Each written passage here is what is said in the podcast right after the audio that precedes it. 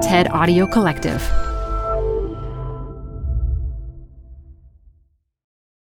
This episode is brought to you by Progressive. Most of you aren't just listening right now. You're driving, cleaning, and even exercising. But what if you could be saving money by switching to Progressive? Drivers who save by switching save nearly $750 on average, and auto customers qualify for an average of seven discounts. Multitask right now. Quote today at progressive.com. Progressive Casualty Insurance Company and Affiliates. National average 12 month savings of $744 by new customers surveyed who saved with Progressive between June 2022 and May 2023. Potential savings will vary. Discounts not available in all states and situations. Hi, I'm Debbie Millman. Canva is great for designing visual content for work, no matter what industry or department you work in. Now, your next presentation with Canva Presentations. Start with a professionally designed template and use it as a springboard for your design. It's a serious time saver. Time to present but can't be there in person? Enter Canva Talking Presentations. Record yourself presenting and add your talking head to your slides so your audience can watch your perfected presentation anywhere, anytime. Start designing today at canva.com. Designed for work. In a way, it might be my most scientifically infused book because I'm bringing science to every aspect of how we live, how we govern, how we dream, and how we think about the future of civilization. From the TED Audio Collective, this is Design Matters with Debbie Millman. For 18 years, Debbie Millman has been talking with designers and other creative people about what they do, how they got to be who they are, and what they're thinking about and working on. On this episode, Neil deGrasse Tyson takes a look at our world through a scientific lens. The binarity of gender is stoked and enhanced by the beauty industrial complex. I've been reading and loving Architectural Digest for as long as I can remember.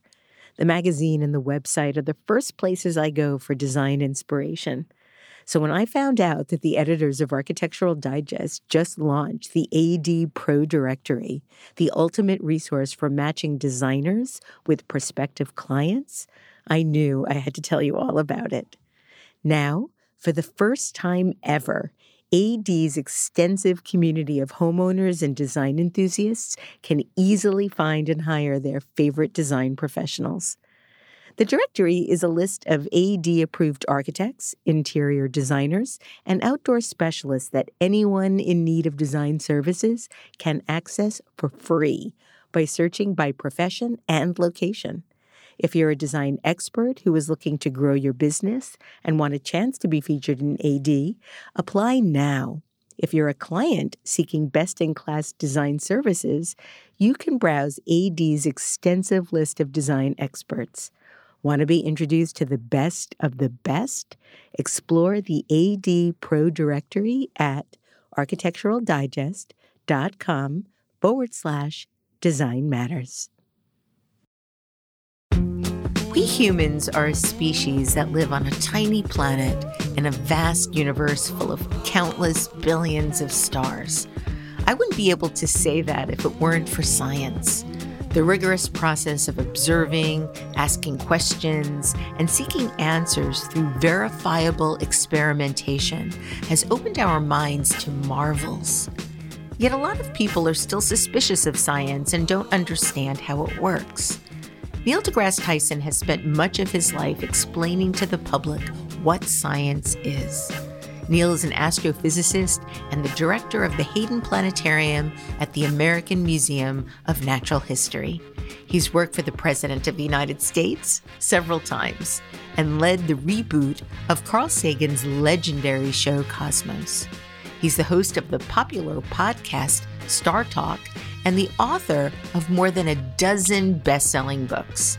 His latest is titled Starry Messenger Cosmic Perspectives on Civilization, and it is a full throated, poetic invocation of the power of science and the beauty of the world it has revealed. Neil deGrasse Tyson, welcome to Design Matters. Well, you sound like my mother talking about my, my life and my books. Thank you. Um, for... I'm I'm not entirely sure how to take that, Oh. but I'll take it. well, moms always say nice things regardless, so that's all. That's all I'm okay, saying. okay. Yeah, well, thank Well- you for that very warm introduction. Oh, my absolute pleasure. Neil, um, is it true that Saturn is the only planet in our solar system with an average density less than water? Yeah, but that doesn't do justice to some of the other big bulbous planets. So if you look at Jupiter, which is by far the most massive planet in the solar system, in fact, if you cobble together all the other planets, they will not equal the mass of Jupiter. Jupiter is big and bulbous the way Saturn is, and it has a an average density just slightly more than water. All right. And so Saturn is slightly less than water. So I, I don't want to single out Saturn as the guilty party here, or the is that guilty if you're less dense than water? I don't know. I don't want to single out Saturn when all of the gas giants are big and bulbous and low density. They're like beach balls. Um, but yes, Saturn happens to have a density less than water, which means if you scoop out an average part of it, it'll, it'll float. And that's uh, a kind of weird. Well, So I, I don't know if, if you knew this, but as a child, I, I knew this fact as a child. well, that's why I'm asking, and I'm I'm asking you this question because it takes us all the way back to when you were asked the question. oh, Crafty, right? yeah, yeah. you I were see what you asked did that there. question in 1973, and I'm wondering if you could share with our listeners when you were first asked that question. Well, I knew it before others had asked me. Right, I just thought it was an intriguing fact. Who doesn't love intriguing facts about everything? Yes. Right? It's like saying, Did you know that? Body, body, body, body, body. And no matter what it is, if it begins with a did you know, it's usually because someone sifted through random information and found something that was particularly interesting.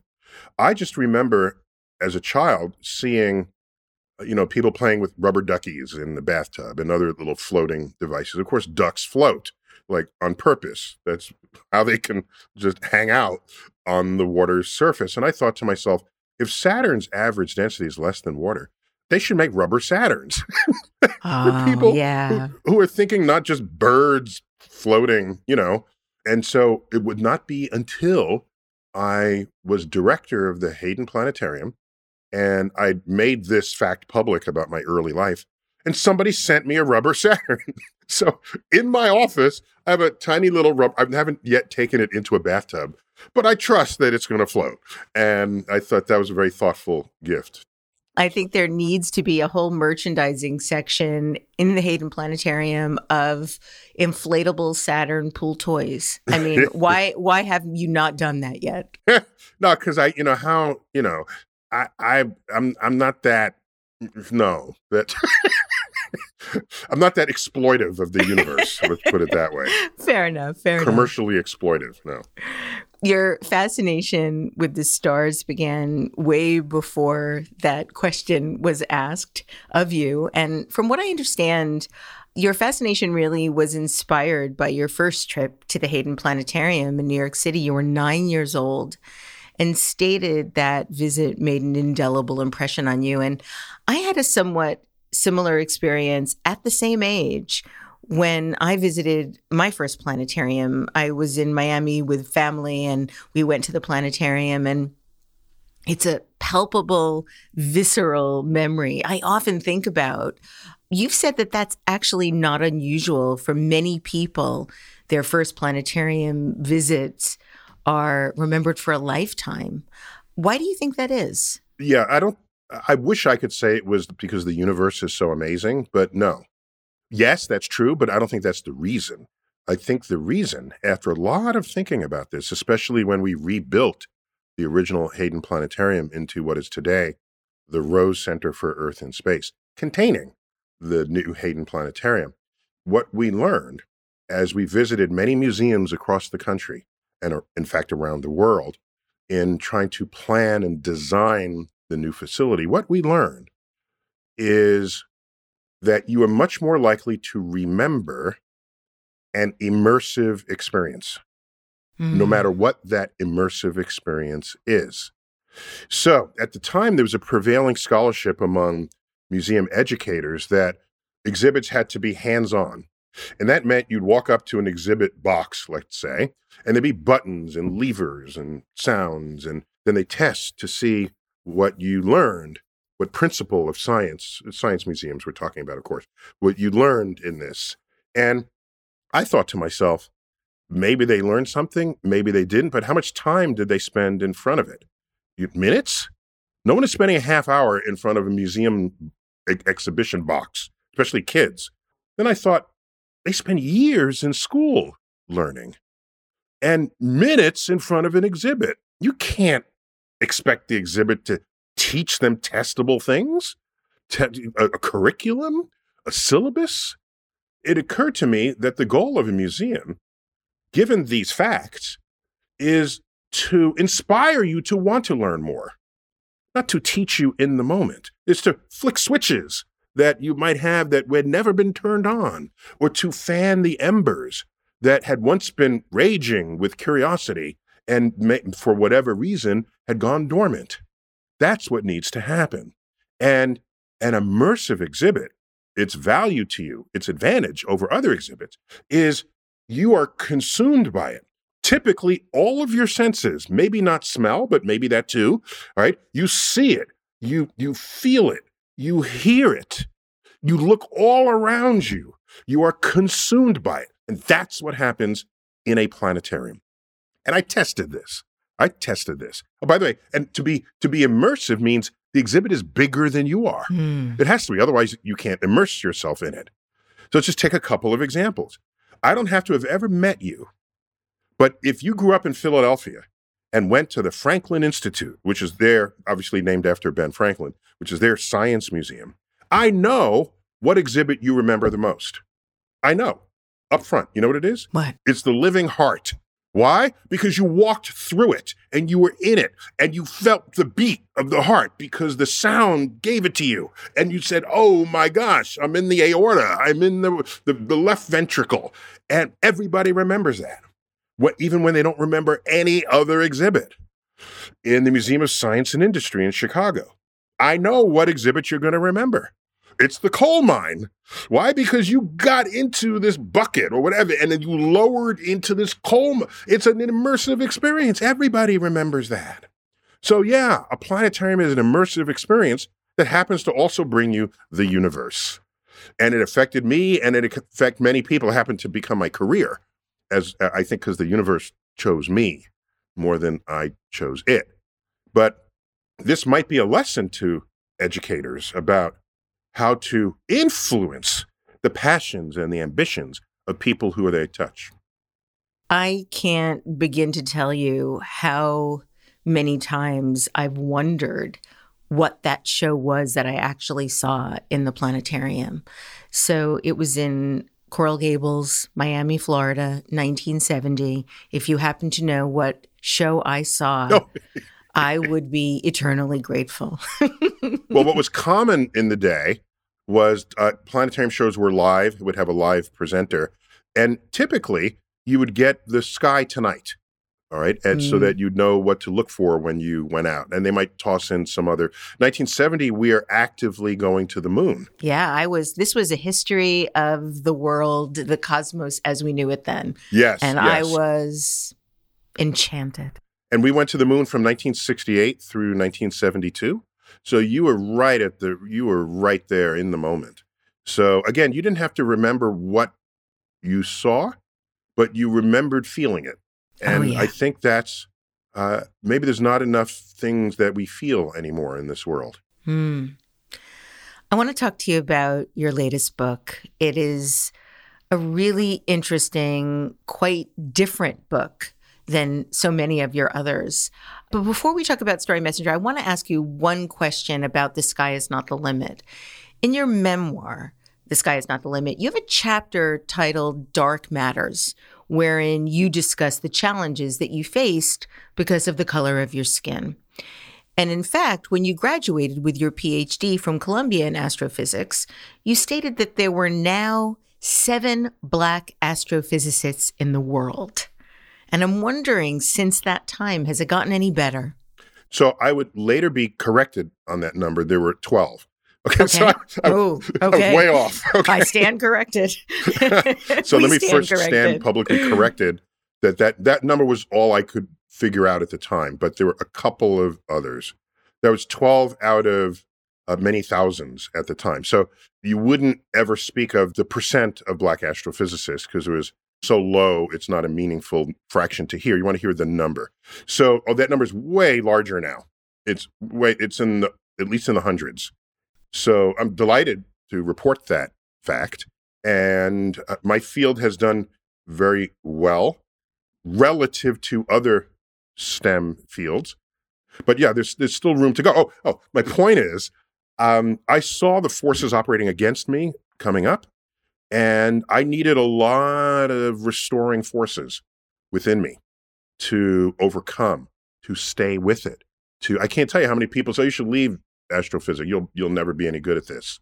Uh, this I, I feel like the person receiving their first Academy Award. Oh, the people who believed in me, and you know, f you to all those who didn't. You know, that's this. It's not an uncommon fact that there are so many people who believe they know more about you and what you will accomplish than you do, and they'll tell you. And I'm thinking, well, why? What what do you gain by that? Where's that coming from? And so I then I ask myself, how many other people would have succeeded, but for lack of how large their fuel tank was to get through all of this? That's why I can say that the numbers can still be improved. And it's not simply that we have a field that is free from sexism or racism. I won't say that. I will say there's room for improvement, but we've come farther than others. That's all.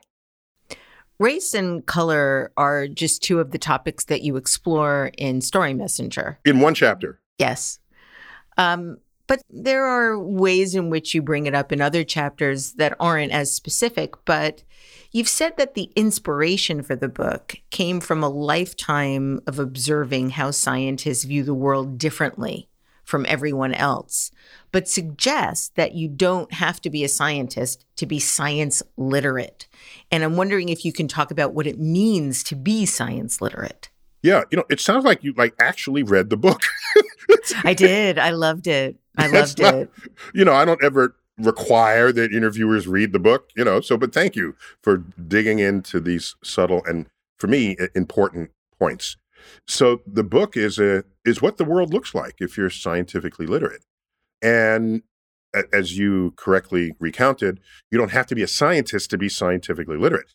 Science literacy is about how do you receive information and then act on it? And what is your preparation in advance of having received that information. So, for just as an example, as best as I can judge, our brains are not wired for thinking statistically about the world or probabilistically. And so we make all manner of decisions that we think are rational and sensible, but are simply not when analyzed with simple, basic statistics that could be taught in middle school, but is not. And so you're there, there's someone maybe at the casino betting on the number seven in a roulette table, and they keep betting on it. I say, why do you keep betting on seven? Well, it's due. I said, what do you mean due? well, look at the list of numbers that because they they'll show you the previous rolls, the last 10 rolls. It's due.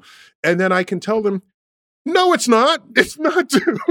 every roll has exactly the same probability of hitting on a seven as every other roll. And they will not believe it because they feel like it's not true. Do I need a PhD in astrophysics to know the statistics of that? No. Once again, you can learn that in middle school. And so that's why I say the world looks different when you are scientifically literate. And this statistics and probability, by the way, uh, I think, like I said, because I don't think our brain is wired to think natively that way, you have to be constantly taught it and all the nuances of it. I was in school for 20 years, you know, K through 12, and then four years of college, and then six years of graduate school, 22 years. Oh my gosh.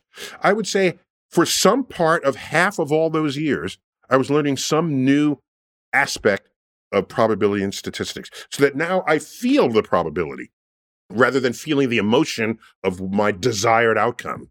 And so that helps me immediately go there. But you, like I said, you can learn it at a much earlier stage. But my people, the American Physical Society, was once invited to stay at the MGM Grand, or the, it was the MGM Marina at the time in Las Vegas, because there was a hotel snafu that in San Diego, and they couldn't hold the conference in San Diego, the annual conference, 4,000 physicists. So they go to, they say, fine, thank you, MGM. So they all go to Vegas. And a week later, there's a headline Physicist in town, lowest casino take ever. and it's like, okay, there's, it's not like they were playing this machines and outwitted them. No, you're not going to outwit a casino by design because casinos were invented to exploit this weakness of our thinking. That's a very clear and clean and present example. But the book is full of examples such as that. And you, you noted it was different from my other books because this, this was long in the making.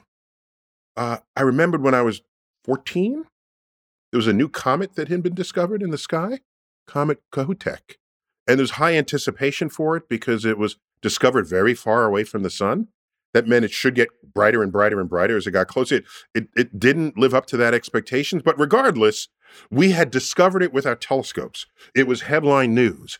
And I'm I'm in what am I in eighth grade, barely ninth grade, and I go out in the street and there's a full grown adult holding a placard saying, "The comet is coming, the end of the world is near." And I'm thinking, no, it's not. And you're a grown up. You you you're a full grown man, and, and I'm a kid, and you're thinking this way. Oh my gosh! And that was my window to the fact that there are people, maybe not in his case, but there might be other grown-ups who are in charge of things, who control resources and money and, and opportunities and laws and legislation that could be susceptible to thinking in ways that are not informed by science literacy. So this book, is it a celebration or is it a lament? Maybe it's both of the things in society that we fall victim to because we've either never knew or lost the capacity to think rationally about it.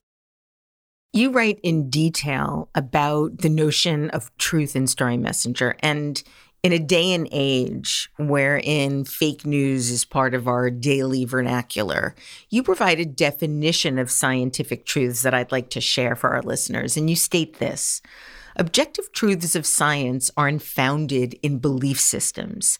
Objective truths apply to all people, places, and things, as well as all animals, vegetables, and minerals. Some of these truths apply across all of space and time.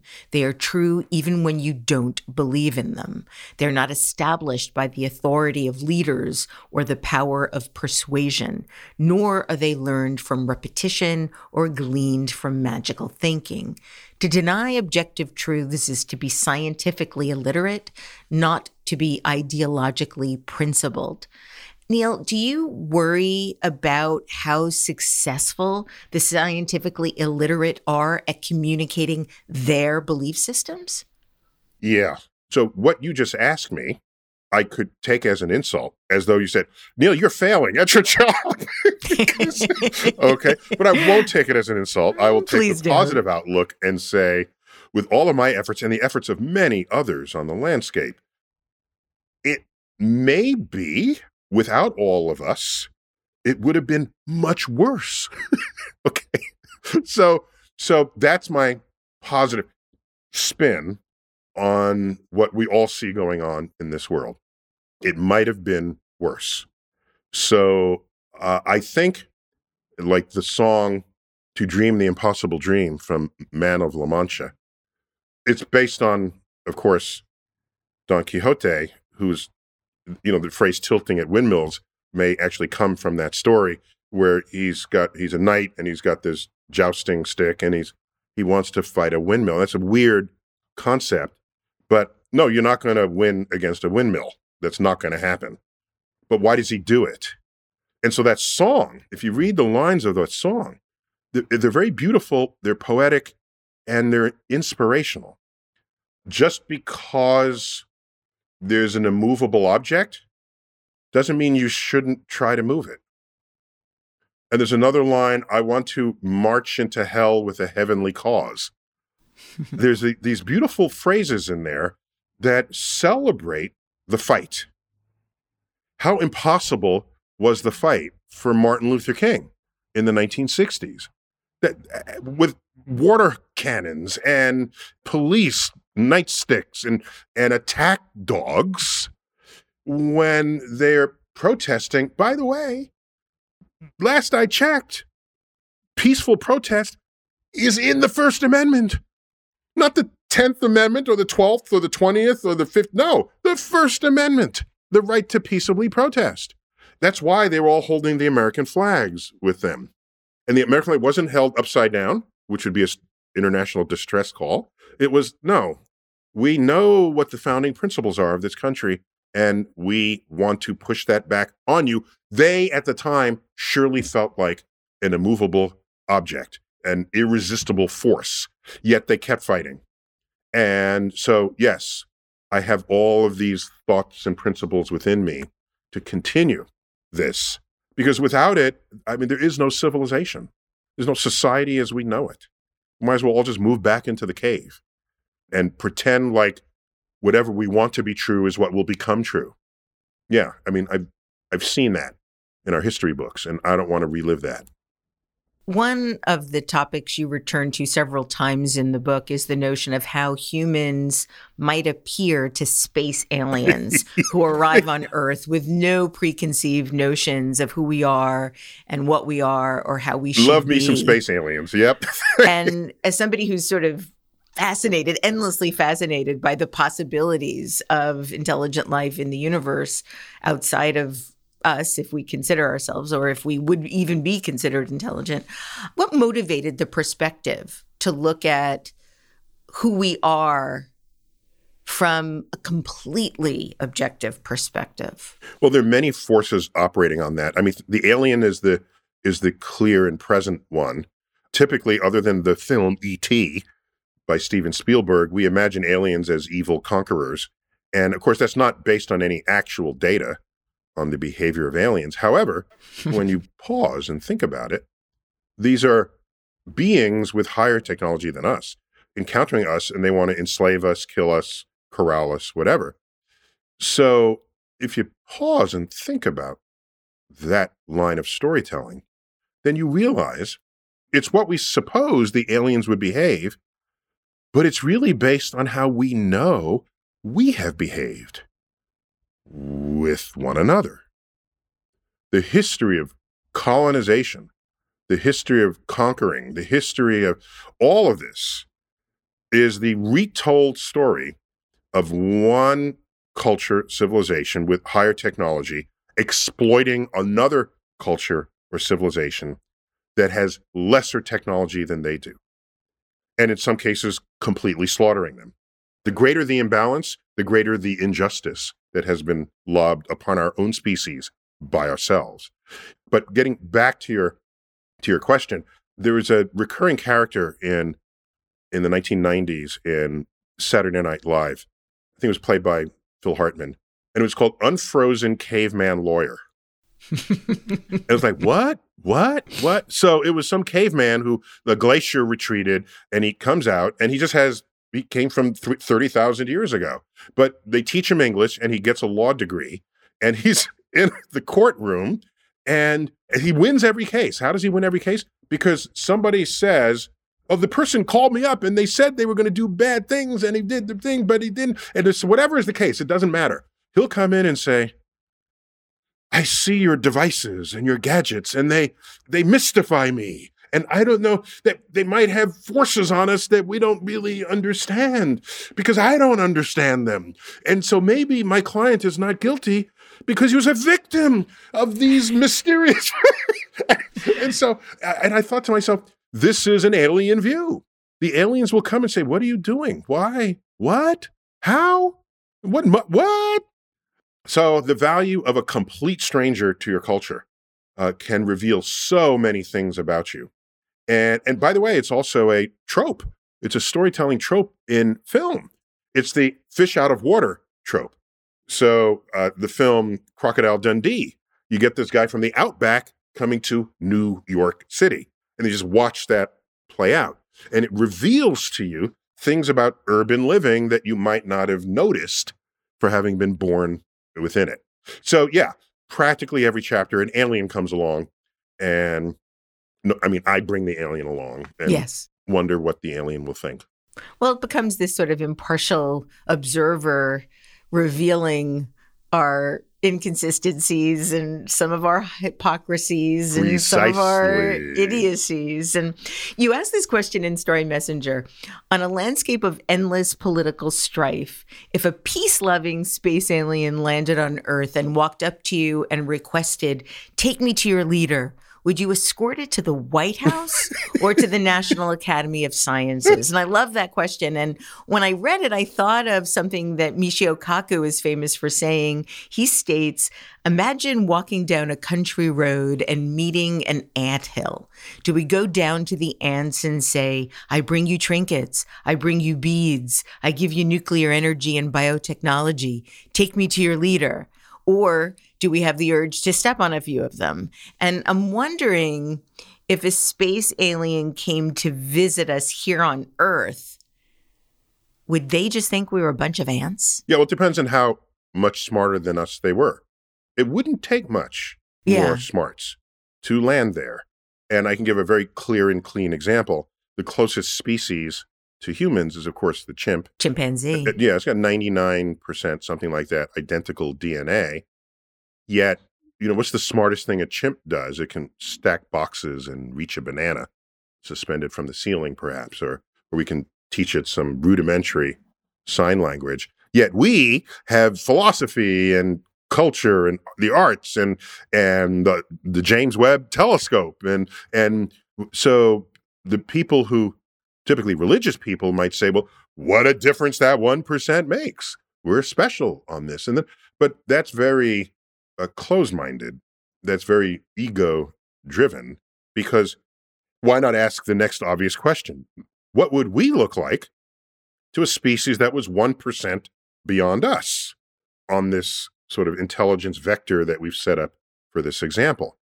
If the smartest chimp can do what our toddlers can do, then the smartest human would do what their toddlers can do. Hmm. And I joke about this, right? I say, uh, you know, they'll bring Stephen Hawking forward and say, this is the smartest human we could find because he can do astrophysics calculations in his head. Like little alien Mary over here and Timmy, come just come from preschool. Oh, you just derived the principles of calculus. That's so cute. And they put it with a magnet on their refrigerator door. That would be 1% different. Imagine 5%, 10%. The audacity of us to say, let's find other intelligent life forms like us. Oh my gosh. That is not invoking a cosmic perspective on what is possible. Consider that we define, just one other little fact here. I think this point was first made by Carl Sagan. We measure the intelligence of other animals by their capacity to communicate with our tools, like the, the chimp using sign language. But we don't measure our intelligence by our capacity to communicate with them. Okay? Because Yes. clearly they're communicating, right? The ants on an anthill know what they're doing. And so do the uh, to get a bigger hill, you get the the termites, the termite mounds. They know what they're doing. They're communicating. And it reminds me, was it a New Yorker comic? Must have been. Two dolphins are swimming together, and one says to the other, referencing the the dolphin trainer on the deck. Those trainers, they face each other and make noises, but it's not clear they're actually communicating with each other. yep, we we are unable to communicate with other species, and yet we wonder or try to consider how we would communicate with aliens that came to visit yeah. us. So the, the proper way to say that is we cannot meaningfully communicate with other species that even has very close DNA to us. So what confidence do we have that a smarter species will be able to communicate with us? right. especially It- if they're not DNA based. Uh, well, yeah, it may be that their simplest thoughts transcend the most brilliant humans who have ever lived. Just sleep on that for Yeah. a bit. Hi, I'm Debbie Millman. Canva is great for designing visual content for work, no matter what industry or department you work in. Now, your next presentation with Canva Presentations. Start with a professionally designed template and use it as a springboard for your design. It's a serious time saver. Time to present but can't be there in person? Enter Canva Talking Presentations. Record yourself presenting and add your talking head to your slides so your audience can watch your perfected presentation anywhere, anytime. Start designing today at canva.com. Designed for work. You're growing a business and you can't afford to slow down. If anything, you could probably use a few more hours in the day. That's why the most successful growing businesses are working together in Slack. Slack is where work happens, with all your people, data, and information in one AI powered place. Start a call instantly in huddles and ditch cumbersome calendar invites. Or build an automation with Workflow Builder to take routine tasks off your plate, no coding required. Grow your business in Slack. Visit slack.com to get started. Neil, in your chapter on gender and identity, you write that skin pigments arose as a marvelously adaptive feature of human evolution that can, in fact, be achieved through several different genomic pathways. And yet people persist in willfully sorting our species into just a handful of colors and assign hierarchies to those colors. Yet when we think about color from a scientific perspective, there are no sharp boundaries in color. Can you talk about why our color categories, as we create these hierarchies, are actually lazy? That's the word you use lazy. Yeah, I don't mind people sorting people. I have no problems with that.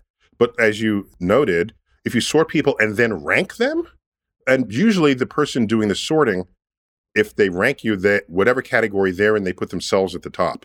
That's a very typical behavior of ego-driven um, sorters. so, in the chapters, gender and identity and color and race, I invest a fair number of paragraphs I'm trying to get people to realize how lazy it is to categorize something that, in fact, exists on a spectrum. Taking the literal spectrum as an example, we say, oh, how many colors are in the spectrum? Well, there's seven, right? Well, we say seven because Newton, there's really six obvious colors. Newton threw in a seventh one. Had a mystical fascination with the number seven. That's where we get indigo in the spectrum red, orange, yellow, green, blue, indigo, violet. Get rid of indigo. All right. Red, orange, yellow, green, blue, violet. Clean. All right. I get that. But do you realize that the actual shift in, co- they're not, these are not discrete colors on the spectrum. There's an unlimited variation as you go from red to violet. Unlimited. But what we do is we say, well, all right, let's call it seven colors. Well, any interior designer knows there's way more than seven colors out there. It's not just how many colors are, there are, there are different shades of colors. There's more than 100 shades of white Yes. listed in the Benjamin Moore catalog, more than 50 shades of black. And what I mean by that, these are colors, shades, where the word black or the word white is in the name. And then there's an adjective in front of it. And so autumn white or or uh, Pearly. or exactly. Coal black or or whatever. So wait a minute. Okay. Interior designers, they're still classifying, but the more categories you have, the closer you are to a continuum. You, you're more prepared to admit that colors are on a continuum. And what happens if a crime is committed and the police officer asks you, Can you describe the perpetrator? After you give the height and what they're wearing and maybe their weight, they say, Were they black or white or brown or Asian? All right. Four categories. Four. Four. And so you might say, Oh, the, it was a black person who did it. And that means every person who's been binned into the category of black now gets looked at by the police. which may account for why the dozen times I've been stopped by the police minding my own business because someone said a black person did something to them. Now, I don't know. It, let's say it was true that, quote, a black person with a darker skin than I am, and lighter skinned, this nuance is lost. So the example I give in the book is I know we have the ability to give more nuance than this. Want evidence for it? Not only Benjamin Moore's catalog of paints, but something you encounter weekly. Go into any pharmacy, go to the hair color aisle. There's an entire aisle of women's hair color. There's 20 shades of blonde with different models on the cover modeling the hair color. So, why is it that we have more precision in our labeling of hair color than we do in our ability to identify a perpetrator. There's something wrong there. So for me, this would call for the police should come around with these charts that has maybe 50. Don't 100 may be too much. 50. Okay, say point to the shade of color that comes closest to the person's skin. If you're trying to get an eyewitness account, don't just say black or white. No, all right. And by the way, white people, the people who are more ruddy, you know, in their colors, if they have some Irish influence or whatever. So pick that out. And that would help, I think. I would be picked up many fewer times by the police. All right. because yeah. my skin color would not precisely match whatever the person saw. Plus, eyewitness testimony is itself a problem. That's in the law and order chapter is that the yes. term Law and Order? Is that what I called it? Yes, you, um, you call it Law and Order. Yeah, yeah, yeah. Law and Disorder. I just, you know, uh, eyewitness testimony is so revered in the court court of law. I need a witness, and in science, nobody says that because because a witness means the actual objective truth filtered through your brain. And anytime that happens, that's bad. And we knew that since second grade. No, we knew that since kindergarten when we all played telephone. And you yeah. just watch information go through your brain. And it's not because it messed up because they were kids, it messed up because a human brain was involved. And it would happen with adults as well.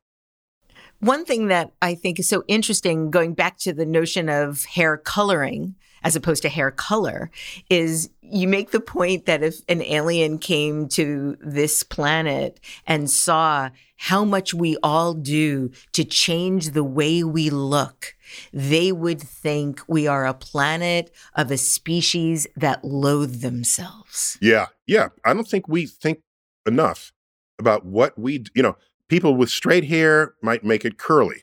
People with light hair will make it darker. People dark hair make it lighter. People with facial hair will remove it. People with their their bodies are a little male, thin and wimpy, they'll go to the gym to boost it. How many breast augmentation surgeries there are per year in yeah. the United States? In the hundreds of thousands. It's hundreds of th- per year. If, oh, because you're and and by the way, a lot of that is not just simply to change our view.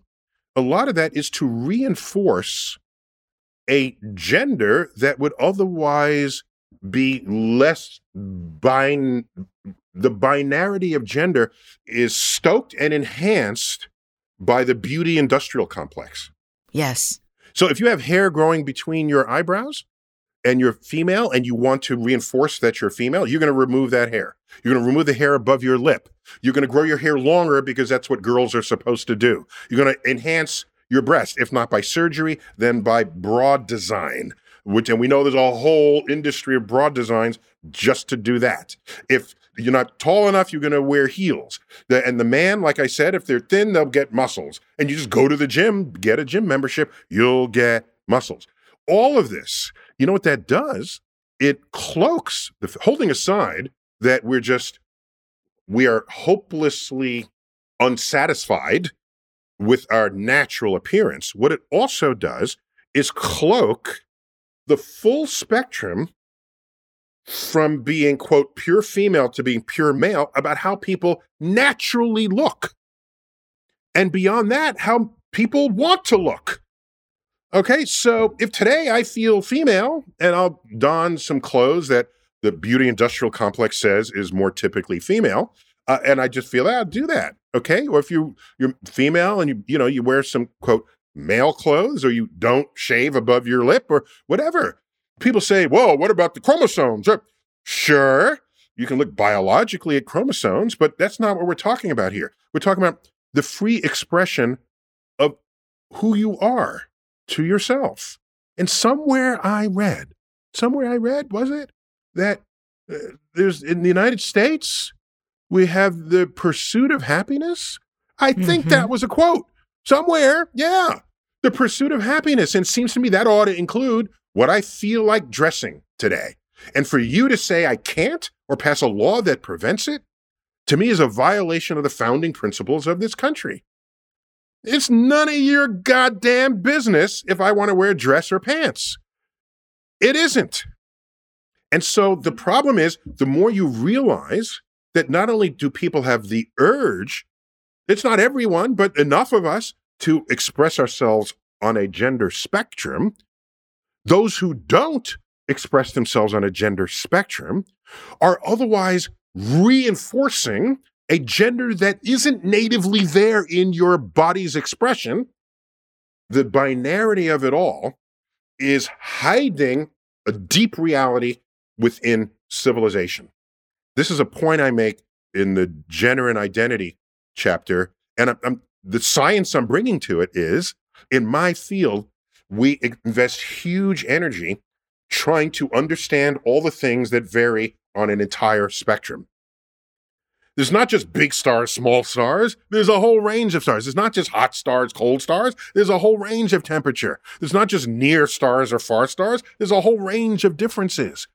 We have entire vocabulary birthed and developed to communicate about the variation of objects on a spectrum.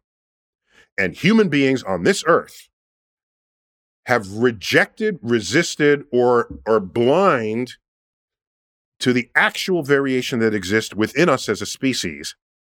And when you have power over laws of legislation that then prevent it, I need a stronger word than mean spirited. It is a violation of what we would hope and expect would prevail in a country that declares itself to be an exemplar of freedom. What would the aliens say? Ah, what would the aliens say? Yeah, so aliens they come up to Earth and "Oh, look at this beautiful." uh, They're looking in the in the tourist catalog, right? I've Right. heard about Earth? It's got water and continents, and and and uh, let's take a look. And they go down and visit, and they say, "And this Earth with oceans and land and clouds, as nature, as the universe would see us." And then they go look in our classrooms, and there are these color coded globes, and they realize what? Yeah. these humans have have divided up the land masses? And now you need papers to cross the landmass or they'll fight wars if you're born on one side of it. And they'll they'll kill each other because by the way they're all human all right? And Right. we, well look they're they have different skin color skin color. What? You're really distinguishing that but no you're all they all human. the same. you're, you're all you're, you're by the way oak trees would say all humans are identical to each other okay? Right. they would not notice your hair or your skin. We all have just this big bulbous thing coming out between our shoulders two limbs two two legs. When you look at a robin flying are you saying oh this one is slightly different because there's a way the uh, you know ornithologists know there are variations within species but we know it's just a robin okay Uh, uh, when you see a snake, do you know if it's male or female? No. From a distance or up close? No. The snakes know. All right. They know completely. And snake experts will know, but you typically don't. In the same way, the alien wouldn't know any of these things that we've used to divide us. And they see us fighting wars, killing one another. They would rush back home and declare there's no sign of intelligent life on Earth. Yeah, absolutely. Over an impro- unprovable um, idea about how we were created. I mean, it's insane to think about it in that way. Yes. I know that we have a, a, just a couple of minutes left. Um, yesterday, Granta reported that a group of astronomers poring over data from the James Webb Space Telescope may have glimpsed light from ionized helium in a distant galaxy, which would indicate the presence of the universe's very first generation of stars. Looking all the way back in time. Yeah. So, so first, that is an amazing fact. However, the telescope was designed for exactly that purpose. Yes. And ionized helium would mean there's high energy light. Uh, When you ionize an atom, the, the light, the energy to do that, it has to be high enough to make that happen.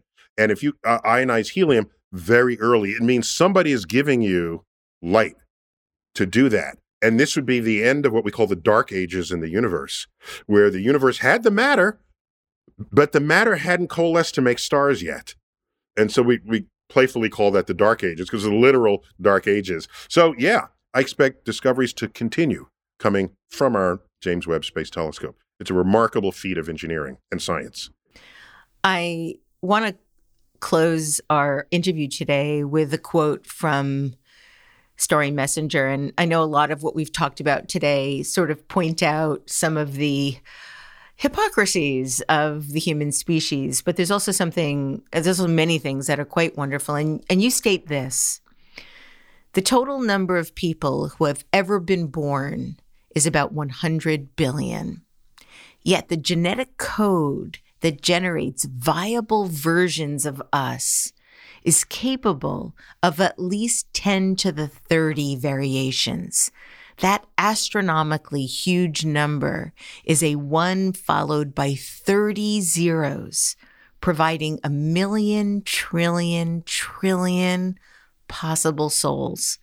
So far, our branch of the tree of life has produced no more than point zero zero zero zero zero zero zero zero zero zero zero zero zero zero zero zero one percent. That's 16 zeros of all possible humans, forcing the conclusion that most people who could ever exist will never even be conceived. So that means that each of us, for all practical purposes, is unique in the universe now and forever. It's one of the most magical thoughts I think I've ever been encountered by. Yo, thank you for noticing that. And it also means you're the lucky one to even be alive. Yeah, we all are. And and now in this moment in time when we can actually have data from the James Webb Yeah, Space Telescope that yeah. can reveal that early light, how how remarkable for and all Richard of us. Dawkins is also famous for saying, We're lucky because we get to die. And he said, What? Mm. What do you mean by that? Well, following that same reasoning, most people won't get to die because most people will never even exist. Yes. Most people who could exist will never exist. And so, for that reason, I think to myself, You won the lottery. And why not use this occasion to make the world better today than it was yesterday? And to uh, bring joy to the world. Life is precious. The very fact of being alive.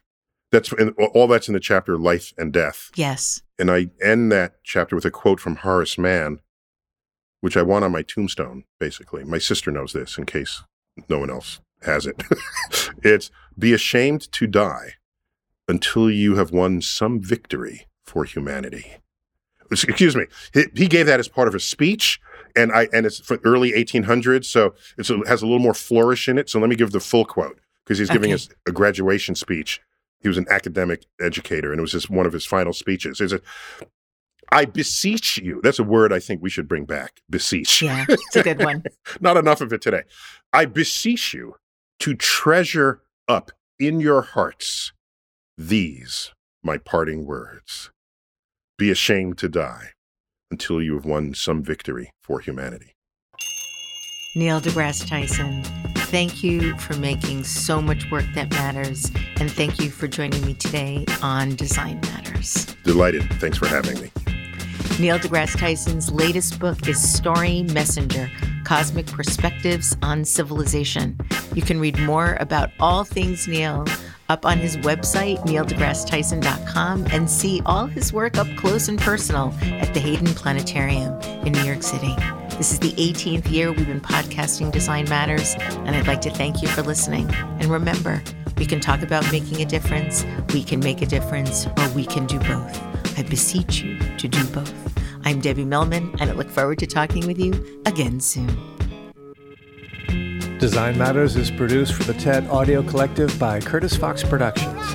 The interviews are usually recorded at the Masters in Branding program at the School of Visual Arts in New York City, the first and longest running branding program in the world. The editor in chief of Design Matters Media is Emily Weiland.